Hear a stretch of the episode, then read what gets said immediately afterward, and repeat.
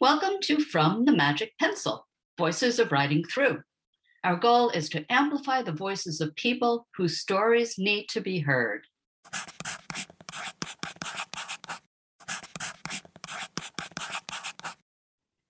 This is a continuation of my chat with Jess Blackledge. If you haven't checked out the first half of this conversation, I'd do that first and come back to this episode later. If you have already listened to it, then you know what a brilliant and interesting woman she is. In this episode, she shares more of her experiences working at Writing Through and how much culture comes into play when discussing creativity.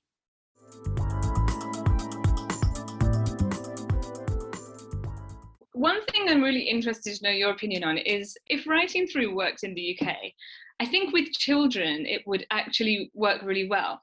But with adults, it's one thing I've really struggled with, which I didn't expect coming home. So I find Cambodia to be very, and Asia in general, to be very Americanized in lots of ways, especially when you're working with young people or you're teaching in a school or something, because a lot of the curriculums are Americanized and things like that. Um, and also, a lot of my friends were American. I did have a lot of British friends as well, but you meet a lot of American people traveling in Asia and i don't know there's just this kind of americanism that everyone adopts. It's almost like the international way.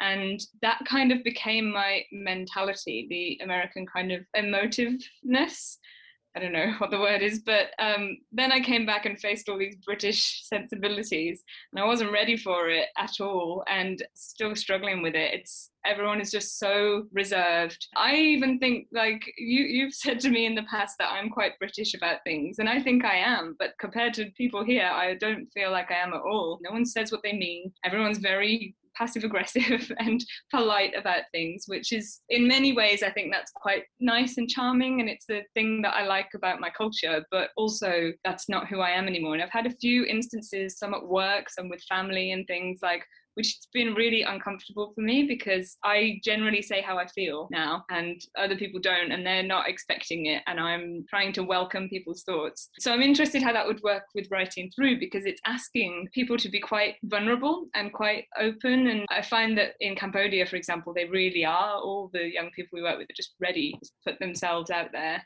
and young people i think have a bit less of that reservedness because they're a lot more imaginative and just willing to throw themselves in but yeah i was wondering what you would think about adults having lived here yourself two strains of thought. The first is that I completely understand what you're saying. As an American expat living in England, which I did for 26 years, I came up against that all the time. It was kind of funny in some ways. You know, you hear stories about people who know each other, you know, Americans and Brits who know each other for 10 years, and finally the Brit turns and says, you know, I really don't want to pry, but do you have any children? It's like, what? you know, that kind of like anything is prying. Anything is prying. Um, but on the other hand, then when I came back to the US, you know, I had a situation where I was shopping and in a supermarket and I was waiting to pay. And all of a sudden, there was a woman who I didn't know behind me in the line, and she looked at something in my shopping cart and she started to comment on it. Oh, you know, I've used that; it doesn't work so well. Have you tried this? And my initial reaction, after having lived in, living in England for 26 years, was, "Excuse me, who the hell are you? What are you talking about?" So it, it's a very different way of being. It's absolutely true. But writing through, of course, we don't just work with kids, we also work with adults. And there have been lots of times when we have worked with teachers and adults in Cambodia who just cannot go there. You know, to them, a poem is a certain thing. I can't get my head around it being something else. I know this is what you're telling me, but I'm not so sure I believe you. And very often, what they fall back on when we try to do brainstorming or if we try to create a poem or even stories are the tropes, the things that they have been taught to say. Same is very much true in, in Vietnam. So I think, yes, part of it is cultural, but part of it is just as you get older, as you refer to, you get a little more closed and a little more self conscious. And so to bring older people out of their shells in order to really be able to access what it is that they're feeling and thinking and have them feel comfortable enough to do that in a group, that's really hard. but I do believe it works. And then when it does, when you get that light bulb or over the head or that light behind the eyes of a, you know, 40 something year old Cambodian man who has lived through a lot, but now is finally kind of believing that he can say what he thinks, that's an amazing moment. You know, you get one of those every year or so, you're like, all right, this is a win.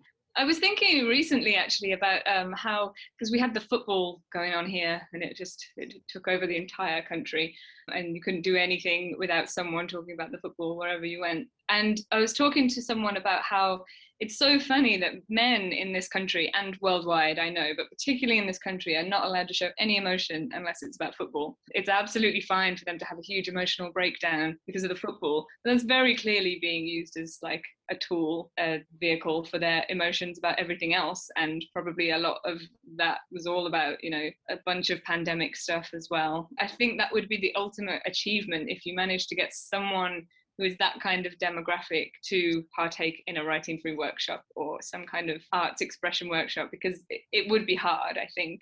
And there would probably be a lot of pushback, but if it happened, it would be really cool. Yeah, we would have to trick them to get them into the room in the first place. Tell them the football's on.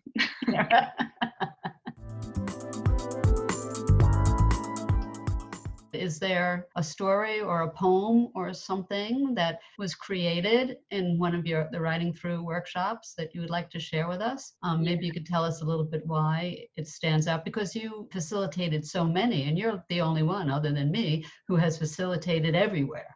So I was just wondering if there was something you would like to share. Yes, I did pick one. So um, I like it because it's a narrative poem, and we didn't get many of those. It was a bit of a different experience running workshops in Vietnam, I felt, because it, I think I expected it to be quite similar to Cambodia, but it wasn't at all. It was very different. And this was with iTalk, which were really just a, a group of people that went to this local coffee shop and they were all creative and artsy and wanted to practice writing English. This one was written by a 21 year old man called Hung and it's called Timeless. Early 2000s, can I buy you a drink? That's how they started talking. Mr. Wick and Ms. Pamela, the two loneliest people on earth. Ever since that night, they've been together. Moments counted by minutes lovers at first sight. The year is 2018, or maybe later. Every time they meet, Pamela always has a gift a kick ass sword from the Renaissance age, a part of a bomb from a jungle in Vietnam. Every time they meet, she seems a bit older, while he stays the same. The year is 5059. Wick is wandering around the corner of Fifth Street, seems to be the only one left after the atomic war until he sees a wild daffodil blooming in the middle of a collapsed building, coming with a humble note Can I buy you a drink?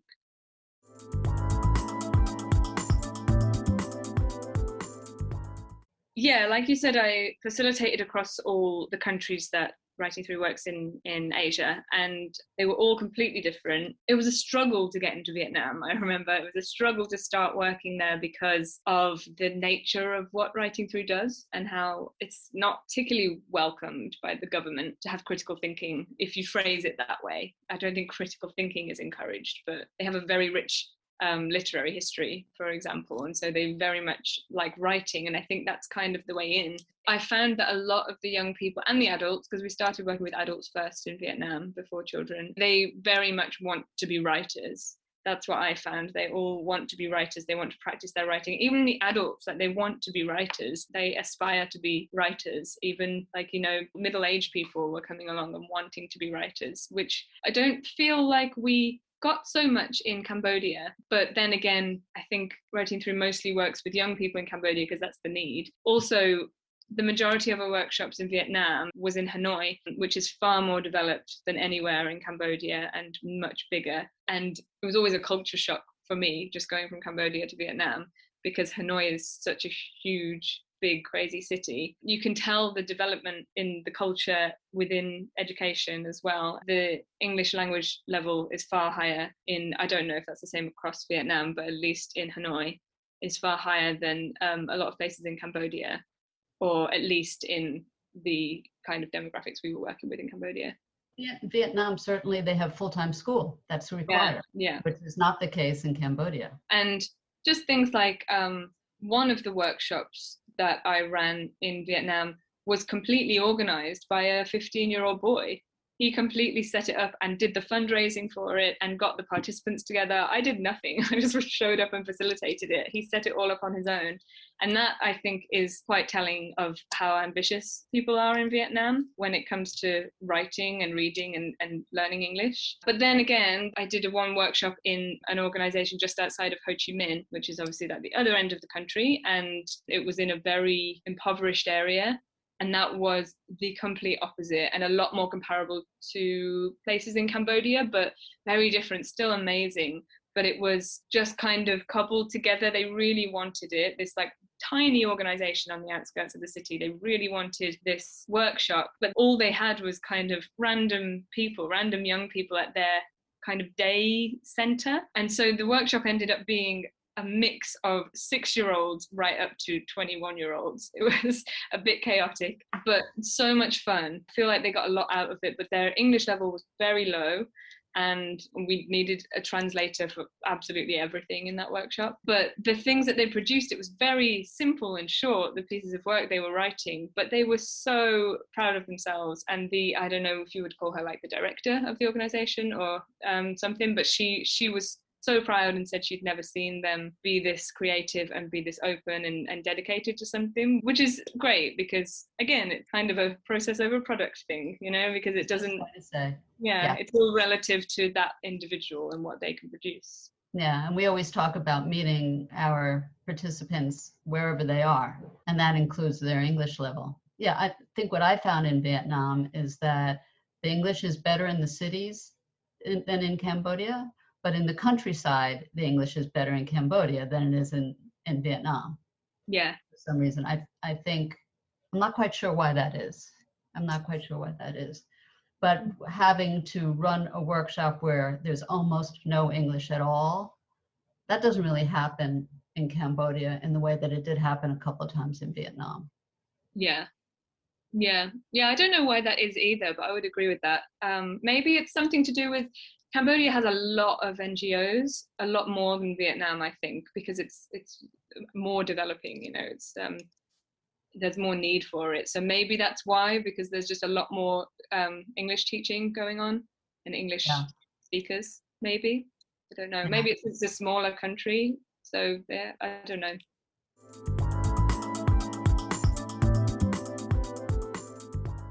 I was also thinking about when you were mentioning how um, people in Vietnam want to be writers. That's also the experience we've had, certainly with one organization that we worked with in Singapore, right, where we have older women who come to us because they really want to be writers. Yeah, so interesting working with those women because I worked with them in Singapore in person and then I worked with them online when we moved our workshops online as well. Uh, they're just so dedicated. They're mostly kind of women in their 50s to 70s, I would say, with the occasional younger person, but they're all women and they all go to this kind of like a community center, right, with lots of different workshops and lots of different courses that they can take. Yeah, they absolutely threw themselves into it, even online, which I was quite surprised about, not to not to be patronizing, but of that age group to want to log in on Zoom for a decent amount of time. They were really committed to it and they managed to produce some really great work.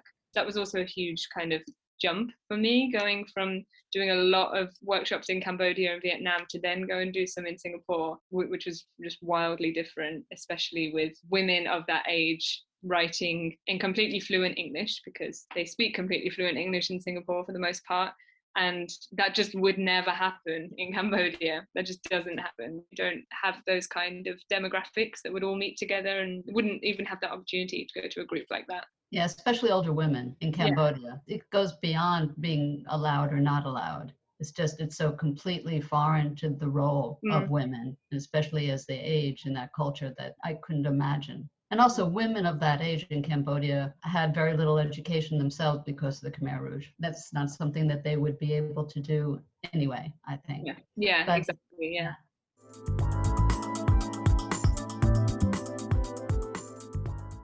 But to me, it's really fascinating to see how on the one hand, each country is different with different challenges and different needs, but still our program is the same. The basics of the workshops are the same, and it can be applied to any of these situations, which is the same I'm finding in the US and the same I think that we would find in the UK. Yeah, it is really interesting. And it's very adjustable, but actually, you don't have to adjust it very much at all, really. I mean, maybe the kind of language that you use for younger people versus adult. For me personally, I found speaking to people who are non-native English speakers. I use the same kind of language anyway because I just use basic English because I don't want to complicate it. So you're speaking in a quite basic way to everyone anyway. So actually you're not there's no dumbing down of ideas or anything like that you can push people a little bit harder to be a bit more explore certain things a little bit more which comes with the brainstorming and um, showing prompts and dragging the ideas out of them a little bit but actually the workshop format doesn't need to be adjusted at all for everyone which is why it works so well i think. Now if you have a group of native speakers yeah, you can challenge them some more. And one of the ways is to talk more about metaphor, which is something we talk about anyway, you know, no matter what your English is. But when you have native speakers, you just push them more and you say, okay, you know, you have to come up with one or two of your own metaphors. And it can't be uh, life is like a road, it can't be something that we've all heard of before. And that in itself is really, really hard. You don't actually need English language for that. That's a thinking skill, come to think of it. So. Right and that's why it's so great that writing through has translators when they're needed because the point is not for them to come up with something amazing in English. The point is for them to come up with something. And if it's in English or if it's in Khmer or Vietnamese, that doesn't matter. And actually, sometimes the best ideas that they come out with, I've found, are in English, but they're very simple I think sometimes we can all kind of get a bit in our heads about trying to be creative and make something amazing. But actually, the best metaphors, for example, that young people in some workshops have come out with have been so simple that I wouldn't even think of it because I'd think, oh, that's too simple. But actually, in a poem, it really works and it's amazing and they do that because their english isn't developed enough to start questioning you know what word can i find in the thesaurus for that? They just use the simplest word that they know and they don't overthink anything because they don't have the language skills to do it which actually works in their favor in creativity that's right. And a lot of those metaphors, it's not a matter of language. It's, you know, what you have grown up with or your culture, what you are immersed in. So one of my favorite examples is the Cambodian 17 year old Hosal, who came up with the metaphor of life is like a waterfall, always going, never coming. Yeah, that's great. Now I wouldn't have thought that waterfalls are not something that, you know, I come across very often, although I wish I did more. Mm-hmm. But I thought that was great. The other thing that I thought was really interesting is that even within these countries, so even within Cambodia, the things that the young people would write about is very much dependent on the part of the country that they're from and their environment. Because, like, you'd have kind of inner city kids in Siem Reap would write a lot about their experiences of family and home life and sadly a lot of it involved alcoholism and they didn't write about it in a kind of morbid way but that was their experience of like you know the dad's drink a lot of beer and play a lot of cards. And then in the areas on the border with Thailand, they would write a lot about people leaving to work and not coming back. And that's because their parents often had to leave and go to find work in Thailand because that's where the money was. And they were living in such a rural area of Cambodia. And that's where we got a lot of climate change poems from as well because you know the rainy season if the rains aren't heavy enough you don't have rice. If you don't have rice you don't have food you don't have income you have to go away to get a job. Exactly yeah. And similarly in the other countries as well you write about what you know especially i think if you haven't read much in your life if you haven't haven't had access to a lot of books which a lot of these young people haven't, especially in Cambodia. If you haven't read a lot, then like you just write about your own experiences. And I mean, the theme of family is just in everything. Whatever big idea we're using, family is in everything in Cambodia. You know, this comes back to what I was saying about British sensibilities. You know, everyone's so reserved and might feel this way, but would never say it, especially not in a poem. But young people in Cambodia are just so willing to talk about how much they care about their family and a lot of that is because, well, it's just cultural, I think, but a lot of it is because we're working with university students who were far away from their families because they were lucky enough to get a scholarship to come to the big city and to get an education. And they knew how lucky they were in that. But they'd write about how much they missed their family, but in that write about how hard they're going to work to support their family and their ambitions were about getting a job so that I can support my family. It was always very family oriented. Yeah, which is not something that we see in the West. I think would be very unusual unless you are from a first generation, you know, immigrant family. My guess is that a lot of it would be what can happen to me? What experiences can I have? Mm-hmm. One uh, example just came back to me. I was telling someone about this the other day. So in one workshop in Siem Reap at PEPY, who are university students, they're in that situation. They've come from mostly rural, impoverished backgrounds and come to the city because they've mostly got scholarships to go to university. And I think the theme of the workshop was change. And I showed them a picture of, I think it was like a line of horses, and then one was a zebra. And my goal in that conversation was to talk about be yourself, like be different, own who you are, because that's what people talk about all the time in our culture, you know, especially at the moment, I think, in this cultural wave of everyone kind of owning who they are and being themselves. And all they came back with was, oh, I, I wouldn't want to be that horse. He's got it wrong. He's doing the wrong thing. He's not playing by the rules. I was like, what's happening? No, we need to go back to what, what the point of this is. But they were saying that because they don't want to be different. They want to pull together as a team and they want to collaborate. And if you step out of that then you're not cooperating. And they want to do that because they have this kind of community feeling that I don't think we have as much. And they have this real kind of like everyone together pulling together. But then I did say to them but how about the fact that you are so most of them are the only person in their family who's getting an education? And i was like doesn't that make you different? Isn't that a good thing? And then they were like oh yeah okay because their education is the most important thing in the world. So they wouldn't argue with that. But at the same time they do have this sense of you know they don't want to stand out from the crowd. They just want to be successful and just want to be supportive of family and their community. Well they're naturally co-creators yeah, yeah. all working together for one common good. But I think on that note, you know, I could sit and talk to you for days. Mm-hmm. And, uh, you know, let's do this again because there's so much that we can talk about. And, you know, as we go on and things evolve in your own work as well as in writing throughs, I want to continually come back and, and get your perspective on it. But I want to thank you so much, Jess. It's just thank you. fascinating as always and great to hear your voice. Yeah, great to hear yours. And great to be here. Yeah, thank you. It's been so nice. Thank you.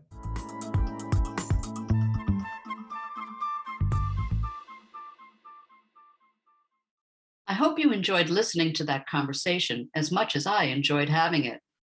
Next week, our current Deputy Director, Kristen, is joined by a remarkable young man from Liger Leadership Academy in Cambodia.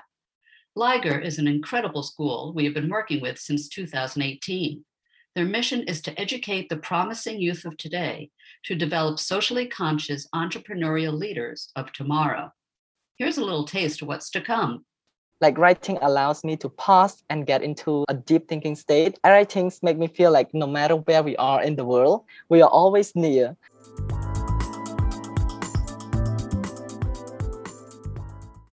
If you've enjoyed this podcast, please consider rating, leaving us a review, and subscribing. Also, if you could recommend the podcast to anyone in your life you think might like it, we'd be so grateful. We're a new podcast, so this really helps us out.